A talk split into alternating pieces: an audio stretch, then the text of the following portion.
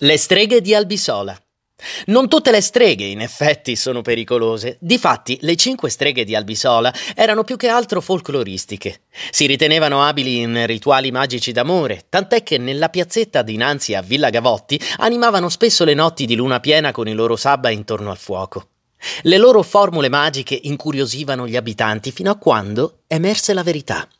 Le streghe impegnavano il loro potere e la loro energia per uno scopo ben preciso, ossia fare in modo che il marchese contraccambiasse l'amore che una di loro provava disperatamente nei suoi confronti. Un giorno dovette arrendersi e rassegnarsi all'idea che non avrebbe mai avuto per sé il marchese, tanto amato e desiderato. Perso l'amore e svanita la speranza, decise un giorno di fuggire e raggiunse l'attuale Monte Cucco in disperata solitudine e in preda all'ira più estrema.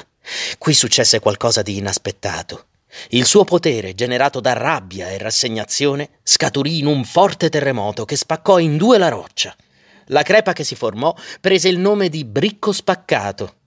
Della strega nessuno ebbe più notizia. Tuttavia, alcuni abitanti del luogo sostengono che sia stata risucchiata dalla voragine creata dal suo stesso potere.